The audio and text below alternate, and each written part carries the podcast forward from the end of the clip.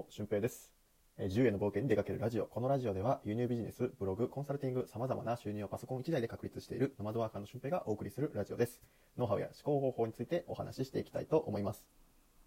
えーまあ、今日も、インスタ、ゲストハウスのインスタが800人になって、えーそこで、 Zoom 対談企画っていうのを、えーやって、参加してくださった方に向けて、えー、 Zoom の個別の対談をしました。で、えーまあそういう風な、なんか、ね、企画でやるっていうのもすごく楽しくて、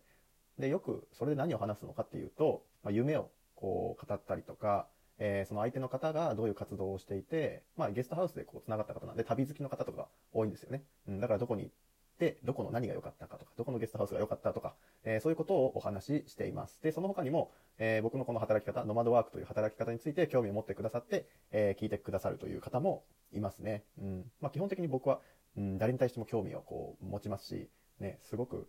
あの、初めての方と話すときにワクワクするんですよね。うん。だから、こういうゲストハウスのフォロワーさんが増えた企画とか、このラジオでもそうですけど、えーラジオインスタも作ってるので、そこで、えー増えた、フォロワーさんが増えたときに企画をするとか、うん、そうすることによって、全く知らなかった SNS の方と繋がることができるんですよね。うん。それって本当に SNS の可能性だなと思っていて、なんか前までどうやったら SNS の方と繋がるのかって正直分かんなかったんですよね。うん。でも今はなんか趣味とかそういうコミュニティも多分僕がバスケしたいってなったら、えー神戸でバスケをしているところに参加することも多分できると思うんですよね。うん。今はなんかそれできる体力も気力もないんですけど、まあでも明日は公園にバスケしに行ったりとか、まあそういうことも、うん、して、なんかそういうふうにコミュニティを作っていくことも可能だなっていうのが最近の成果ですね。で、そこで思うのが、やっぱり、うん、多くの人が困っているのが、0から1に進む方法ですよね。例えばノマドワークをしたいってなっても、ざっくりこうパソコンで働きたい、パソコン1台で何かできることをして働きたいっていうのはあると思うんですけど、やっぱりそこから一歩踏み出せない。結局何をしたらいいのかわからないし、えーまあ、暗闇の中に飛び込む感じで、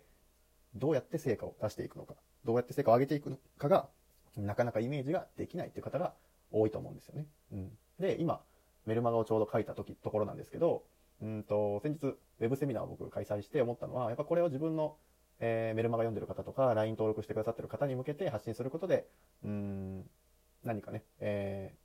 無料でこう提供できるものがあるんじゃないかということで、輸入ビジネスの0から1、まあ、ノマドワーカーの0から1に進める企画っていうのを、えー始めようと思います。まあ、11月の18日ですね。あ、じゃあ11月の8日の日曜日に、まあそのウェブセミナーを開催しようと思うんですけど、まあなかなかね、これが、まあ参加してくださる方がどれくらいいるのかがわからないんですけど、えー、まあまあ、0から1に誰かが進むために、えー作ろうかなと思います。まあ正直、3週間くらい前にした、えー未来相談の企画っていうのは、あ、まあいたか、参加者いたか、あ、いたんですけど、うん、やっぱりね、思ってるより、こう、人数っていうのは上がってこないので、うん、まあそこをこう、どう、ね、来てくださった方にどれだけ全力で奉仕できるのかっていうのが、うん、僕はすごく楽しみなので、うん、また、このラジオを聞いてくださって興味がある方も、もしよかったら、まだメルマガとか LINE に登録してくしてくださったら間に合いますので、えー、よろしくお願いいたします。うん、まあ結局ね、そこの0から1に進む方法っていうのを、うん、皆さん困っているんだと思いますね。今日も対談した方、ズームで対談した方は、えー、まあ一人旅が結構好きな大学生の方ですよね。大学3年生の方で、今ちょうど就職に悩んでて、で、僕と同じように学校の先生をするか、普通に就職するかで悩んでる感じでしたね。うん。まあ僕の経験を聞くと、やっぱり学校の先生嫌だなっていう風になってしまうんですけど、うん、まあでもね、やってみて、こう自分に合わなかったら絶対やめていいと思いますし、うん、それがやめられる今環境だと僕は思ってるので、うん、やめられないんであれば、なんかね、やめる代行のサービスとかもあるので、そういうのを活用したらいいと思うんですよね。実際に僕の知り合いもその代行で辞めたっていう方が結構いますね。うん、都会の方は結構そういうので、ポポンとこう、ね、絶対に辞めさせてくれない会社とかもあると思うんで、えーそういうサービスでサクッとこう、辞める方もいます。うん。なので、えーまあ副業とかも多分そうですね。輸入ビジネスをするとかブログを書くとか、SNS 頑張ってみるっていうのも、その、やらなければ多分全然リスクとかないんですよ。うん。やってもしっかりこうやってればリスクがすごく少なくて済むと思うんですよね。うん、ブログに投資して、それでマネタイズできなかったとしても、そこで文章力が学べたりとか、うん、何かシステムのことについて学ぶことができたりとか、そうそうそう。だからマネタイズできるかどうかだけじゃなくて、そこでたつながりとかでまた何かできたりしますしね。うん。結局僕インスタで、えー、インスタ結構半年ぐらい今頑張ってやってますけど、インスタからのこの案件っていうのはなくて、そこでできたつながりから、なんかお仕事をもらうことはあっても、